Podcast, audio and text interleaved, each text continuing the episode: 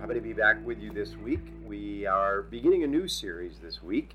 It's entitled The Little Catechism of the Act of Oblation by St. Therese of Lisieux of the Child Jesus, and follows on, uh, I believe, quite well with the series we just completed on St. Teresa Margaret Redi of the Sacred Heart of Jesus.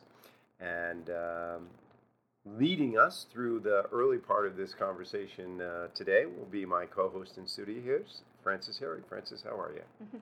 Blessed, and I'm really looking forward to talking about this uh, wonderful act of oblation. And for those who've been listening to our series on um, St. Teresa Margaret Redi the Sacred Heart of Jesus, you know that she too made an act of oblation, but she was in the 1700s. And here, um, we're in the late 1800s when Therese, um, the little flower, um, when she is going to make an official act of oblation.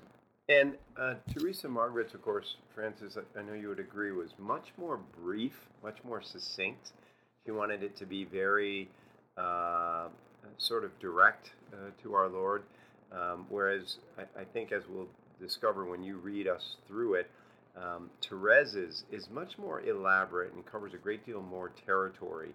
Um, and I think both have their merits, but I think we'll discover in our conversation today there are many benefits to the um, the longer version that St. Therese created uh, as an act of oblation. But before we begin that, uh, why don't we begin as we do each week and put ourselves before the Lord in prayer? And Frances, if you would lead us in prayer. This prayer actually was written by Saint Mary of Jesus Crucified another Discalced Carmelite saint, mystic. Her feast day is coming up on Sunday, August the 25th.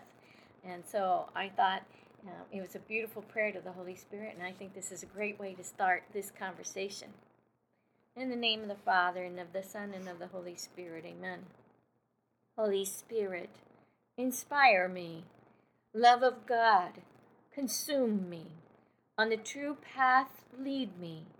Mary, my mother, look upon me. With Jesus, bless me. From all evil, from all illusion, from all danger, preserve me. In the name of the Father, and the Son, and the Holy Spirit. Amen. Amen. Well, I want to begin our conversation, Frances, by stressing a point that we'll probably revisit throughout the course of our conversations on uh, St. Therese's act of oblation and state very emphatically that this is nothing other than an act of love. We hear the word act of oblation. Of course, the word oblation means an offering, uh, sometimes associated with a sacrifice. It's almost always made to God. Uh, that's the formal sort of definition of the word oblation. Uh, but it can, in, uh, I guess, evoke in our minds perhaps a series of commitments or rules or things that someone might do. And uh, though there are elements of that in Therese's act of oblation, what we should stress and will stress is this is an act of love. It is an act of abandonment to our Lord Jesus Christ, expressing her complete and total sacrifice, offering of herself. And we might also think of oblation in terms of the Mass because we are offering Jesus to the Father. And so you need the one who is offering, the priest, or in the case of Therese or Teresa Margaret, you know, they are, um, you know, how we are priest, prophet, and king, even in our lay state, we have that connection. So in her priestly mode and in her state, um, she is offering. And then the altar would be Jesus. Um, and then the victim, she is going to be offering herself to um, the Father, and then um, you have to have something that burns up the, the offering, right? Um, Consumes the offering. Yes, yeah. the fire, and um, and of course I'm thinking Old Testament. You know, you can really think of oblation back then, uh, but the Holy Spirit would would be a way of considering uh, this fire that is transformative and the fire that issues from the Holy Spirit, which is the fire of love, right? Absolutely. And that ever increasing fire of love. You know, so often we think about uh, this phrase that Frances and I use uh, occasionally, she just used it, of transformation. Uh, transformation into love. That's what each of us are called to. And as part of that, obviously, we have to struggle. There's work on our part. But ultimately, we know we can't do it for ourselves. What happens is that the fire of love, which is ignited, as Frances says, by the Holy Spirit, uh, eventually burns away from us, within us, everything that is inconsistent in our relationship with God. And it's a work that is done literally by the Holy Spirit. We're going to address some of the questions that perhaps have been raised even in our brief conversation here. Uh, but I want us to begin, if we can, and I'll ask Frances if you wouldn't mind reading uh, this brief excerpt from uh, Therese's own biography where she talks about uh, her understanding of an act of love, she refers to it here, and how important it was to the centrality of her theology. What she understood was her role within the church. And I'll just preface that with that St. Therese understands that her only gift, and the one that the Lord most desires of her and of us, was the gift of herself. And it must be an act of total abandonment to love. And here's what Therese was, staying, was stating I knew that the church had a heart, and that such a heart appeared to be aflame with love. I knew that one love drove the members of the church to action, that if this love were extinguished, the apostles would have proclaimed the gospel no longer, the martyrs would have shed their blood no more. I saw and realized that love sets off the bounds of all vocations, that love is everything, that this same love embraces every time and every place. In one word, that love is everlasting. Then, nearly ecstatic with the supreme joy in my soul, I proclaimed, O oh, Jesus, my love, at last I have found my calling. My call is love. Certainly, I have found my place in the church, and you gave me that very place, my God. In the heart of the church, my mother, I will be love, and thus I will be all things as my desire finds its direction. Well, of course, as Frances alluded to, this calling of St. Therese is the very same calling that each and every baptized soul has. It's a simple reality that we all respond to this call with varying degrees of fidelity and commitment. One of the reasons for this is that we labor under sometimes the mistaken impression that love is a situation exclusively where we receive something. Not only do we receive the blessings of knowing that we are loved, but we also receive the joy that we might experience of knowing that we are the object of someone else's love. Yes, it's true, as scripture says, 1 John 4:19, we love because he first loved us. But that's only half the equation. If we're to become the persons God created us to be and is calling us to be for all eternity, then we have a response to that love. The point is, we so often forget is that true love always requires some measure of sacrifice. It's a measure of offering of ourselves for a price. We should not, therefore, see love solely as a process that we experience good feelings or consolations because we know we are loving another person, but rather we should understand, as St. Therese did, and, and so many other saints who came before her, that love requires we ultimately offer our very selves to the beloved, not just our love, but our very selves, without holding anything back. Well, and furthermore, we have an additional misunderstanding about the process of suffering. That's a mystery that I'm still trying to ponder, right? But we're learning, right? Um, for many, this reality of suffering in love is somehow linked to punishment or removal of things in the relationship that are not pure. And it is true that God does seek to purify our love and remove any impediments to the purity of our love. But this should never be perceived as punishment or anything negative. It is in the very process of suffering that our love grows to its full stature. Yeah, the occasional trials that we experience in our life as we seek to love the Lord and our brothers and sisters more purely uh, are designed uh, not so much to remove something as they are intended to grow the seeds of love that we mentioned are planted in our hearts by the Holy Spirit. It is in this that whatever trials we may endure do not discourage us, but indeed they should bring us a greater hope and a greater desire to love even more. And so we have from scripture in Romans chapter 5 verse 5, and hope does not disappoint us because God's love has been poured into our hearts through the Holy Spirit that has been given to us. Now, uh, just as we begin on the act of oblation, I think it's important that we set this in context. And Francis, I'm going to ask you to give us a little bit of the history, but let's begin with this. Uh, His Holiness Pope Pius XI, on actually the first page of the text that we'll be working with, which is simply titled The Little Catechism of the Act of Oblation of St. Therese of the Child Jesus.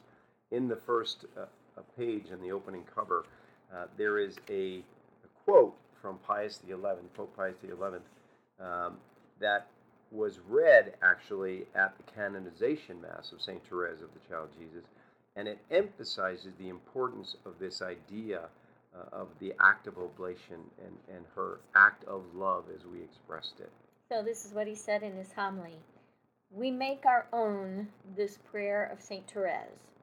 We beseech you, O Jesus, to let your divine gaze rest upon a vast number of childlike souls, and to choose in this world a legion of little victims worthy of your love. Yeah, now, um, there are a, few other introductory, I guess, uh, uh, points we should raise, Frances, and I'm going to ask you again, and then I'll read the next quote that uh, was provided by St. John of the Cross. But St. Therese herself um, talks about the days after she began this act of oblation, and I would encourage our listeners to think about what Frances will read for us here as perhaps an, an encouragement to uh, take up the act of oblation, to find a copy of Therese's act of oblation, and maybe uh, begin it yourself, begin praying it yourself, or at least get the the uh, the spirit of her act of oblation. Perhaps write your own, so that um, you can perhaps experience what it is that Therese herself is going to express to us that began to happen only days after, she says, uh, beginning this prayer of the act of oblation. Frances? And, and, so we will get to how this all was laid out before she makes the act, but, but it's nice to know the end result because it encourages us, right, to go, to go through. Um, she says, and this is Therese speaking here. A few days after my oblation to God's merciful love, I had commenced in the choir the way of the cross when I felt myself suddenly wounded by a dart of fire so ardent that I thought I should die. I know not how to describe that transport. There is no comparison which would make the vehemence of that flame understood. It seemed as though an invisible force plunged me wholly into fire. Oh, that fire! What sweetness! One minute, one second more, and my soul must have been set free. By which she means she would have been drawn up into glory. Into die die yeah. of love on the spot, right what there. A, what an amazing experience. And uh, we did preface our uh, comments this evening by pointing out that uh, Saint Therese, like Saint Teresa Margaret before her, was a daughter of Saint John of the Cross. It was the writings of St. John of the Cross, in fact, that St. Therese asked for in her last days and hours. It was the only thing she could read, the only thing she found consolation in. Here are some words that she may have been very familiar with from St. John of the Cross as the living flame of love. He writes, Few are the souls to receive this divine wound, those chiefly whose spirit and power is to be transmitted to their spiritual children God bestows on the founder such gifts and graces as shall be proportionate to the succession of the order as the first fruits of the Spirit. Let me explain. The children, the spiritual children that John refers to, would be those of us who follow what it is that Therese has imparted to the church. We don't have to be members of Carmel, though that's certainly uh, an option available to us, uh, nor do we have to be members uh, of any particular order. But as uh, people devoted to this pursuit of loving the Lord uh, and finding in the words of Therese consolation and guidance and direction, we become in part her spiritual children. And that's exactly what St. John of the Cross is referring to that the intensity of her experience is manifested through those of us who follow uh, her example and her witness uh, to this act of oblation to merciful love. Now, if we think of the interior castle of St. Teresa of Avila, this wound of love is brought forth in the sixth mansion. Doesn't mean it doesn't happen in the seventh mansion. I'm just saying that that's when it's introduced in the interior castle. So if you want to read about this divine wound, or what Teresa would have called the wound of love, um, you can uh, look it up in the interior castle. Now, I, I, if my memory serves me correct, when this happened to Therese, when she received this divine wound, she had been in the church and um, you know they were doing the way of the cross, and she saw a little prayer card fall out, a holy card fall out of a book, and the part that she saw was an image of uh, the crucified Jesus, of of blood uh, falling from his hand, and she was thinking about there was no one to catch this blood, and so uh, you know it, it, all just manifested then in this wound of love. So, uh, if I remember correctly, so there you go. Well, uh, Frances, you had uh, suggested it would be good to lay a little bit of the groundwork that leads up to this, and I think some of the history is important before we actually begin the act of oblation, and then we'll go through the text of the Little Catechism, which is nothing other than a series of questions about the importance of the act, the elements of it, uh, the benefits of it, and so forth. We'll, we'll spend, I suspect, at least a couple weeks uh, going through that. But let's lay the groundwork as to the history of uh, how this came about. And one note uh, on that resource that we're referring to, the Little Catechism of the Act of Oblation of St. Teresa, the Child Jesus, you can find it online, and you just search under that title. Um, we don't have an author, but we do have a publisher, uh, SophiaInstitute.com, so Sophia Institute Press. Um, so you can find this if you want to order it. I think it's only about three or four bucks. And um, so if you want to look at it at length and ponder it, uh, there you have it. And uh, so you may find that online as well. All right, so let we're going to back up. So when this happens, um, it was, I believe, June of of uh, 1895. I believe was the date that that she made this oblation June 9th, which was Holy Trinity Sunday. So I want to lay the groundwork though. In September of 1890, Therese makes her profession in she's already using language about consoling the heart of Jesus. And I think this is interesting because um, in the apparition of Fatima, which has been approved, um, the language of consoling the heart of Jesus and the Immaculate Heart of Mary is used a lot. So um, I think it's interesting that Therese is using this, and this is eight, five years before she makes her um, act of oblation. And she says um, in her letters and her poems and plays, she, she says language like this I want only to give you, Jesus, joy and to console you. Now, four years later, October of 1894, she formulates her little way, um, which she's famous for, the, the, little way of spiritual childhood, right? And um, it's only her littleness that is going to draw God's mercy toward her. So, so this is foundational. Now, another thing that's happening in 1894 and 1895 is that um, in the French Carmel, so all the Carmels in France, there were over a hundred Carmelite nuns that died. And when a Carmelite nun would die, they would send a circular telling them, the other Carmels, about their life and their death. And so, you know, her Carmel in Lisieux would have received a hundred of these. And um, she saw that um, many of these nuns, through the circulars, were offering themselves as victims of divine justice. Um, and that was hugely popular in those days. And there was one nun in particular, on the day before Therese makes this act of oblation, um, there was a nun, Sister Marie of Jesus of the Carmelite of Lucon. I don't know if you, I pronounced that right, L U C O N. Um, she had died, and her circular arrived in Lisieux um, on June 8th of 1895. And in this circular, they read about Sister Marie offering herself as a victim to divine justice and about her death agony on the Good Friday preceding. And, and some of the quotes from that circular were the nun saying, I bear the rigors of divine justice. I do not have enough merits. I must acquire them. Okay, so, so Therese is thinking about all of this, right? And then we have Holy Trinity Sunday on the next day, June 9th, when she makes her act of oblation. But there's one other thing that happens um, in 1894 um, in July. Um, so this would have been a year prior to her act of oblation. That was her father's death, Louis.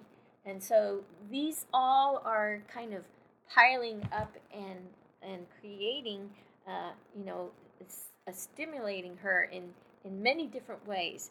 And I think when she's at mass, they can't say if it was in the choir the hour before mass or during the actual mass. Um, they've been saying both, so we don't know whether uh, which one it was that it happened in, but they keep referring back to the mass on Holy Trinity Sunday, where Therese makes uh, has this conversation with the Lord. Actually, um, shall I read that part to us? Sure. Um, yes. Yeah. The, this is what's happening before she makes her formal act of oblation, because this is her informal one uh, where she offers herself. But this is the word she used. Um, she said, um,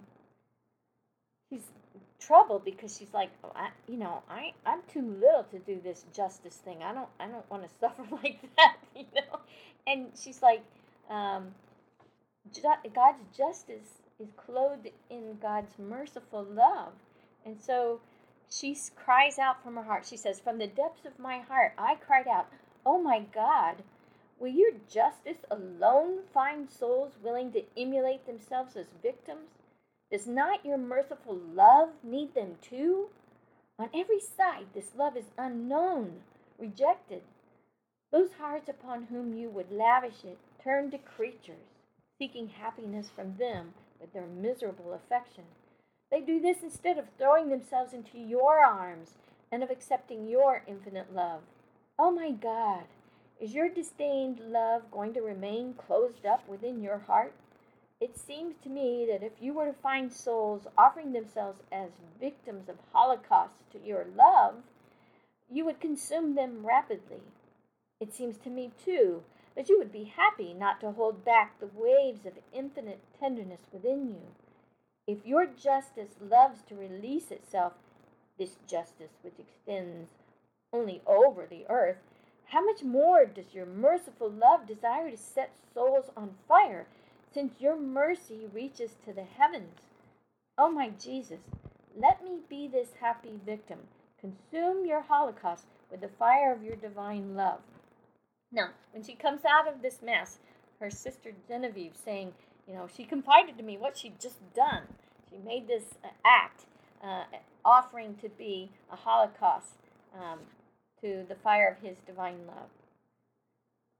Okay, and so um, then she's going to invite her sister Celine, which is Sister Genevieve. She's going to invite her to make this oblation with her.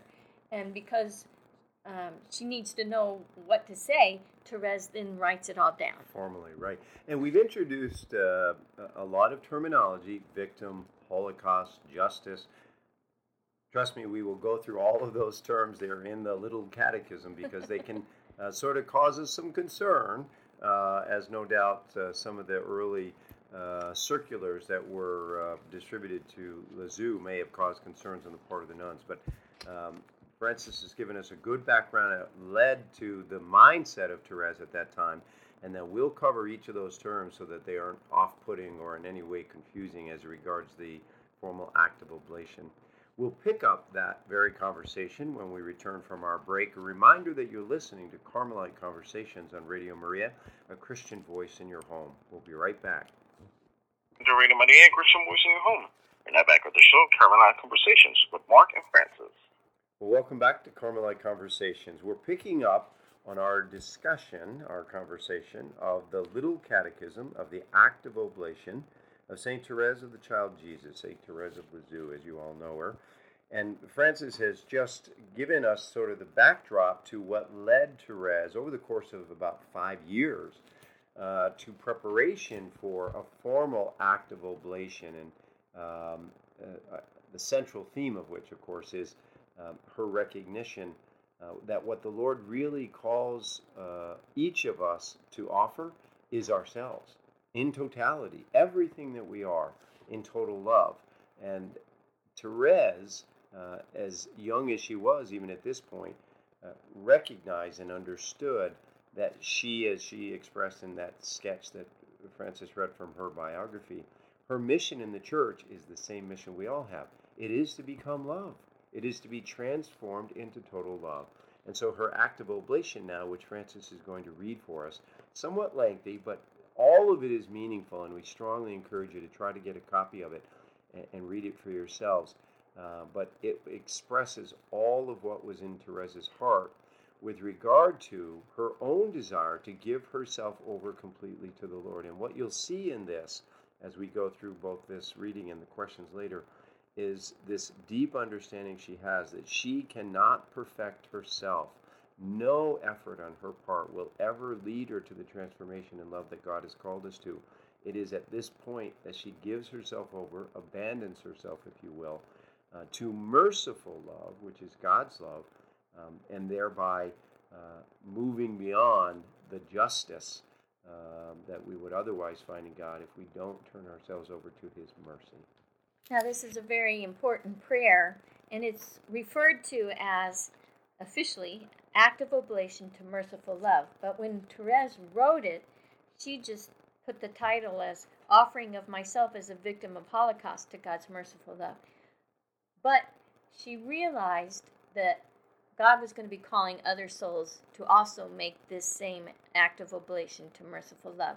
And uh, so she did write it up formally and then she had a priest go over it to check and make sure everything was good and uh, made any adjustments. I think there was one minor thing that she had to change. And then um, when she asked Marie, her other sister, um, her blood sister, um, if she wanted to make this offering, Marie said, "Well, you got to put some stuff in there about the Sacred Heart of Jesus in there." So there, there are some different translations of this prayer, and there are some different versions of the translations because um, Marie insisted uh, some phrases be added because of her personal devotion to the Sacred Heart. So um, I'm going to read the one um, translation that is found in the ICS edition um, in the book called The Prayers of St. Therese of Lisieux, Lisieux, but it's also the one that is found in the Story of a Soul um, that is the ICS edition, which um, I like to use. I think it, being from the Carmelite Friars, uh, it is probably the most authentic, um, in my opinion. So here we go. This is uh, Therese and the official act. Oh my God, most blessed Trinity, I desire to love you and make you loved, to work for the glory of Holy Church by saving souls on earth and liberating those suffering in purgatory. I desire to accomplish your will perfectly and to reach the degree of glory you have prepared for me in your kingdom. I desire, in a word, to be a saint, but I feel my helplessness, and I beg you, oh my God, to be yourself my sanctity. Since you have loved me so much as to give me your only Son, as my Savior and my spouse. The infinite treasures of His merits are mine. I offer them to you with gladness, begging you to look on me only through the face of Jesus and in His heart burning with love. I offer you, too, all the merits of the saints in heaven and on earth, their acts of love and those of the holy angels. Finally, I offer you, O Blessed Trinity, the love and merits of the Blessed Virgin, my dear Mother. It is to her I abandon my offering, begging her to present it to you.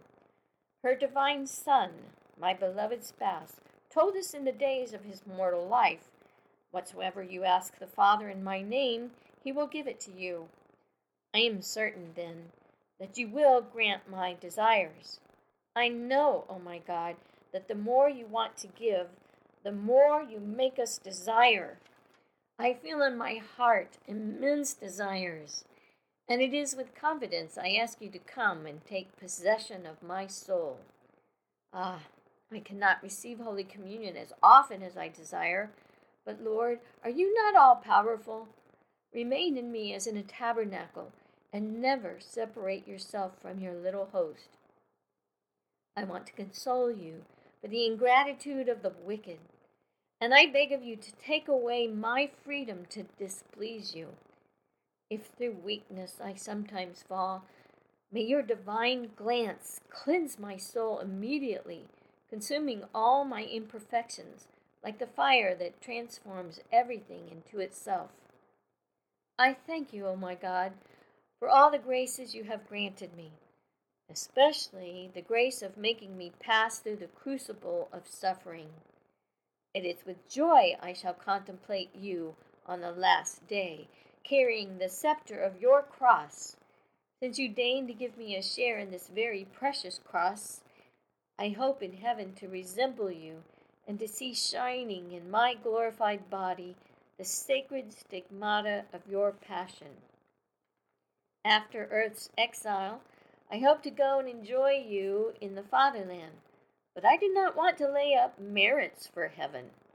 I want to work for your love alone, with the one purpose of pleasing you, consoling your sacred heart, and saving souls who will love you eternally. In the evening of this life, I shall appear before you with empty hands. For I do not ask you, Lord, to count my works. All our justice is stained in your eyes. I wish then to be clothed in your own justice, and to receive from your love the eternal possession of yourself. I want no other throne, no other crown but you, my beloved. Time is nothing in your eyes, and a single day is like a thousand years. You can then, in one instant, prepare me to appear before you.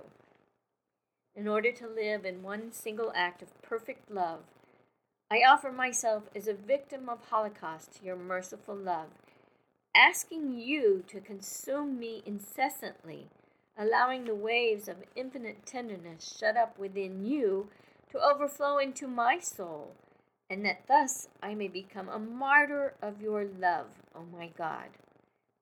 May this martyrdom, after having prepared me to appear before you, finally cause me to die, and may my soul take its flight without any delay into the eternal embrace of your merciful love.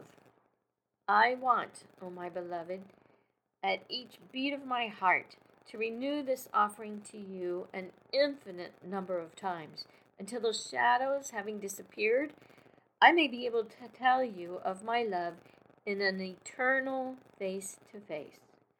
Marie Francois Therese of the Child Jesus and the Holy Face, unworthy Carmelite religious, on the feast of the Most Holy Trinity, the ninth day of June in the year of grace, 1895. Well, so now what we'd like to do, and I appreciate that's a lengthy um, prayer, an act of oblation uh, to merciful love. What we'd like to do is go through a series of questions, and uh, uh, no doubt some of which have been raised in the minds of our listeners, uh, but others perhaps will be uh, new to you that you hadn't thought of. There's an awful lot in that prayer, obviously, a great many. Um, areas that Therese wanted to cover. And so we want to make sure to sort of uh, address the language, uh, I think, first, Frances, and also what's the central theme behind it? In fact, that's our first question. What's the objective of this act of oblation? I think Therese makes it very clear in the very first sentence uh, that she writes in the act and uh, then follows it on with a couple others. Just remind us, Frances, that very first sentence, what did she say? Oh my God, most blessed Trinity, I desire to love you and make you loved. That's the centerpiece of this entire act. We said it and we said we would reiterate it again and again. And then two other points. Yeah, the two other points are the secondary and, and tertiary, the third point that she wants to raise, and that is to work for the glory of Holy Church by saving souls on earth and liberating those suffering in purgatory. which she wants to do as a measure of her love for the Lord. Those are mm. the outgrowths, those are the, the efforts, if you will, on her behalf to demonstrate her love for the Lord. That's the object, that's the central theme of this entire act of oblation. And in fact, she even says at one point in the in the prayer, um, she's not doing this to gain merit. She's not doing it to sort of increase the size of her castle in uh, her mansion in heaven, right, Frances? She's doing it exclusively as an act of love. Again, this is what we mean when we say purification of our love. So much of our activity and our effort on behalf of uh, uh, our Lord, and even Therese says this, and it's not meant to be a, a condemnation, she's just acknowledging truth. They're tainted with our own motivations, with our own desires, with our own um, desire. Oftentimes, we want to know that we are loving, it fulfills us.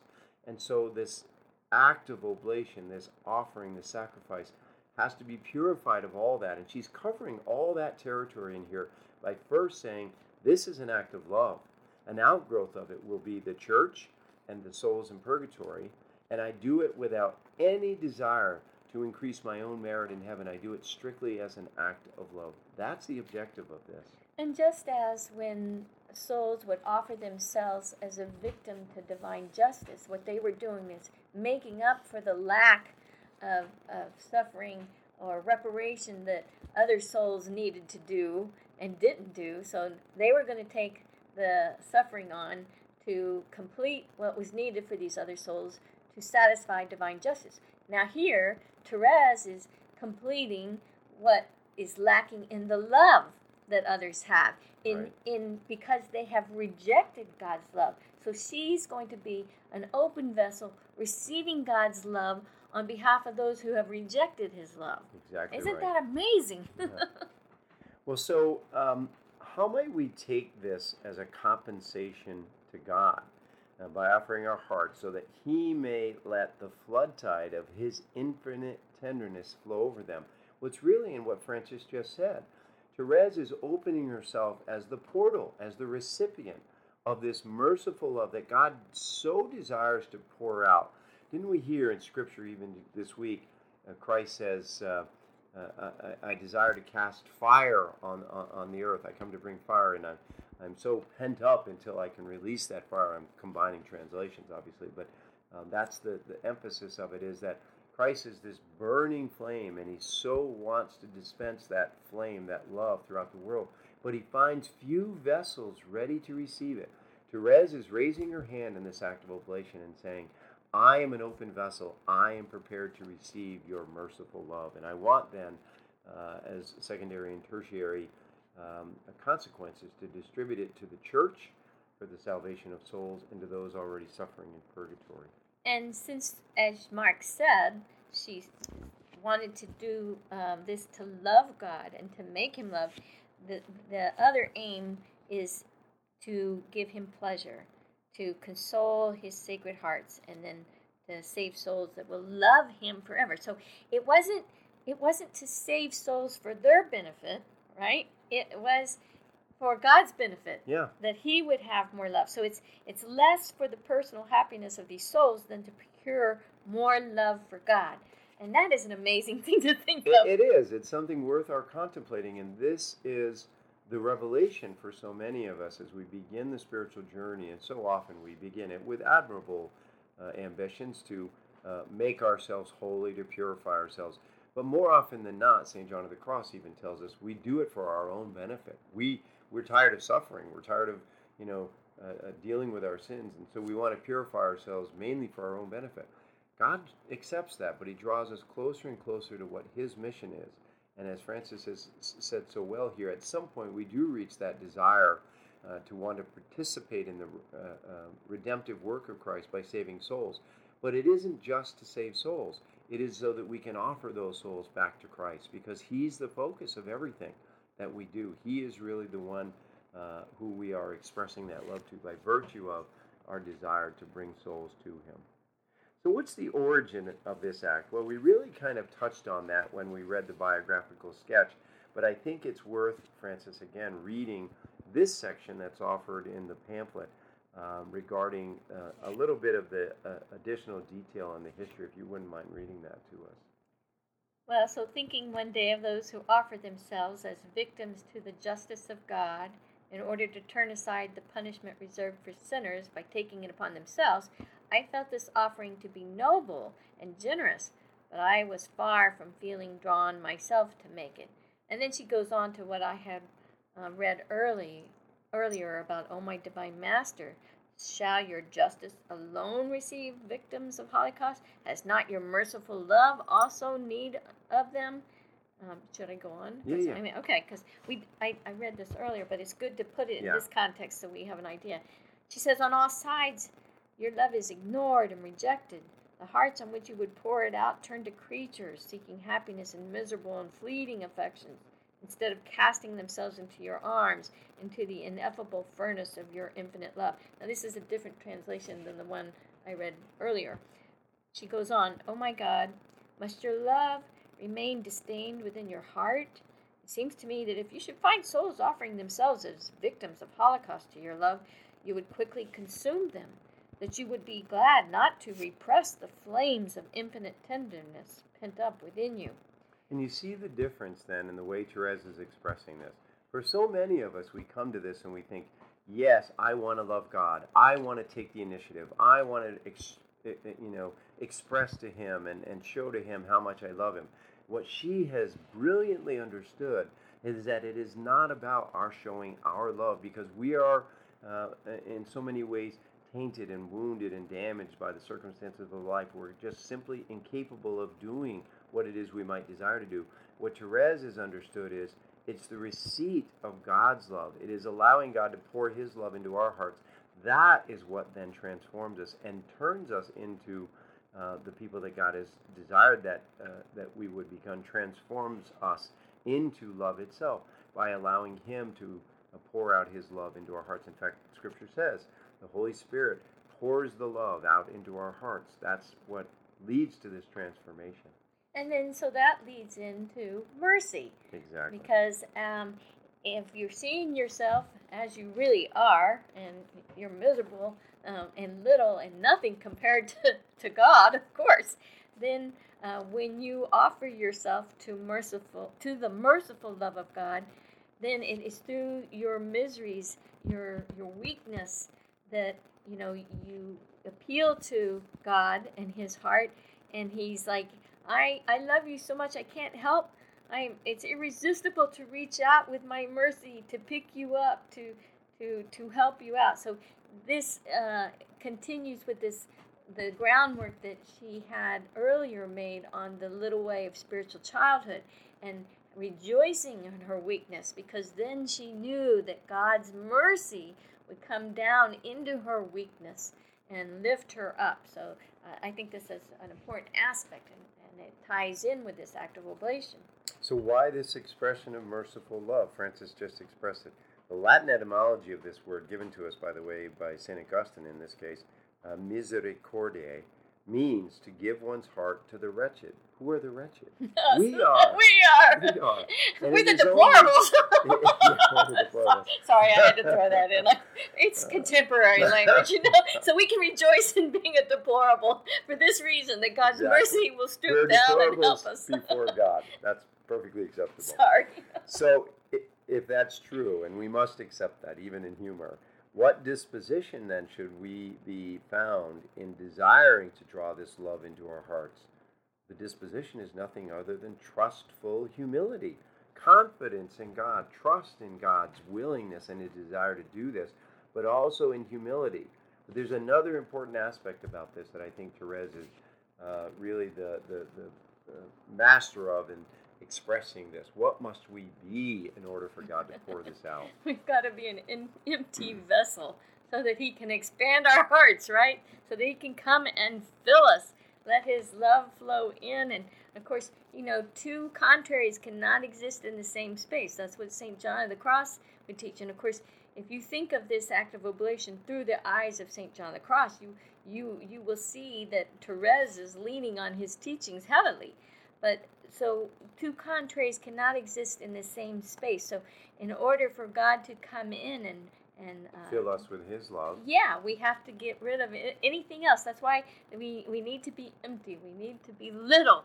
And she constantly talking about being little and recognizing your weakness and rejoicing in the weakness. You know, like Saint Paul in that one scripture passage of, of rejoicing in your I, weakness. I rejoice in my weakness. And that emptying, we should not pass over too quickly. There is a responsibility on the part of us listeners to empty ourselves, detachment and so forth, practice of mortification. But nothing we do will ever be sufficient. John of the Cross expresses this in the passive nights of both sense and spirit that the Lord must take over and empty the last vestiges of self. And he does it through this Holocaust, through this, if I don't uh, uh, mind using the word, I guess, annihilation.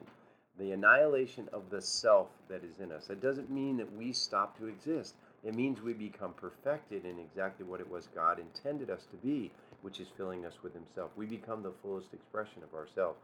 I grant you this uh, uh, description perhaps warrants more consideration, but suffice to say, we must be emptied of those things that are an impediment to the outpouring of God's love before He will fully um, uh, empty Himself into us. So that brings up the question should we first try to correct our faults and become this little soul, um, or at least try to improve yourself in some way?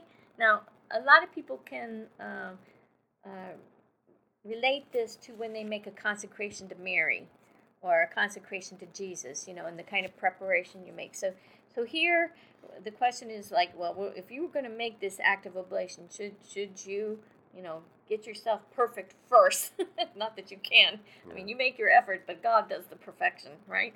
So The answer the answer is is no, no, no. don't wait. Exactly. and why do you not wait, Mark? Do you want to explain it? because you can't do the work on your own. Now, again, we should we should I guess preface this with we're talking even the act, even to uh, to uh, read, understand, and and think about um, living by this act of oblation requires some measure of maturity in our spiritual journey. This is not something you'd begin in the first months of of a conversion or uh, a life of prayer or a un- desire to Unless be with God, God. put you there right away, because God can call you quickly. He can call you very quickly. He did with St. Paul, obviously, and there are others, uh, saints in, uh, in the history of the church who, whose uh, transition was very quick.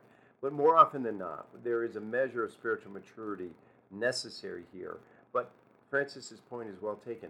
We cannot wait until we've perfected ourselves, till we've gotten rid of all of our faults, and then we say, oh, "Okay, well now I can, I can begin." That's a trap. That's a lie that the, the enemy would would use to keep us from giving ourselves over to this merciful love that will ultimately do the work of purification.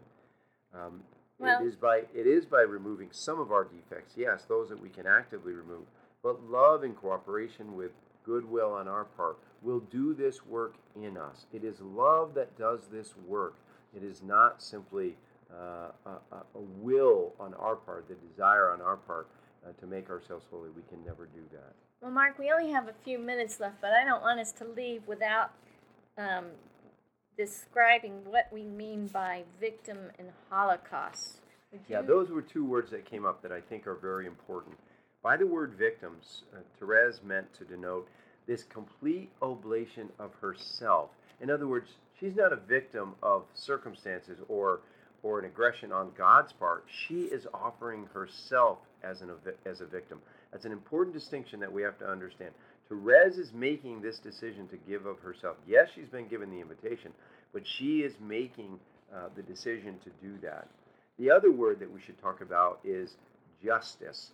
Um, and I think you said oblation, right? Yeah, oblation we, we addressed uh, briefly when we said an offering, and that's what I'm saying when I'm when I'm referencing her using herself as uh, committing herself as a, a victim.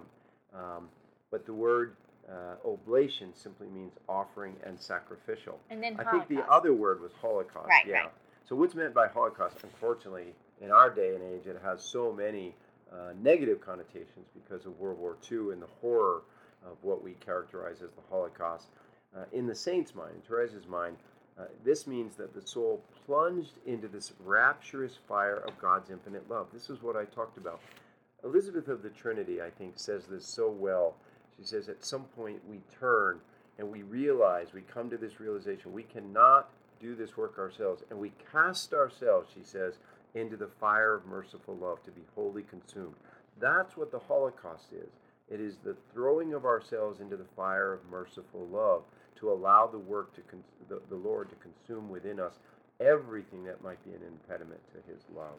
Okay, well, we're here at the end of our hour, Mark, and we still have much to discuss. So we will continue with this uh, conversation uh, next week.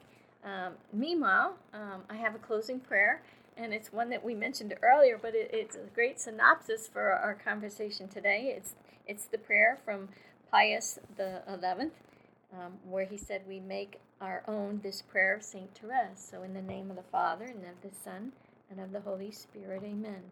We beseech you, O Jesus, to let your divine gaze rest upon a vast number of childlike souls and to choose in this world a legion of little victims worthy of your love. In the name of the Father, and the Son, and the Holy Spirit. Frances and I want to encourage you to find a copy of St. Therese's Act of Oblation to Merciful Love and read it and begin to pray it. It will transform your life. There's no question about it. And we can say that because it isn't our work, it isn't Therese's work, it's the work of the Lord. A reminder you've been listening to Carmelite Conversations on Radio Maria, a Christian voice in your home. Until we're with you again next week, God bless.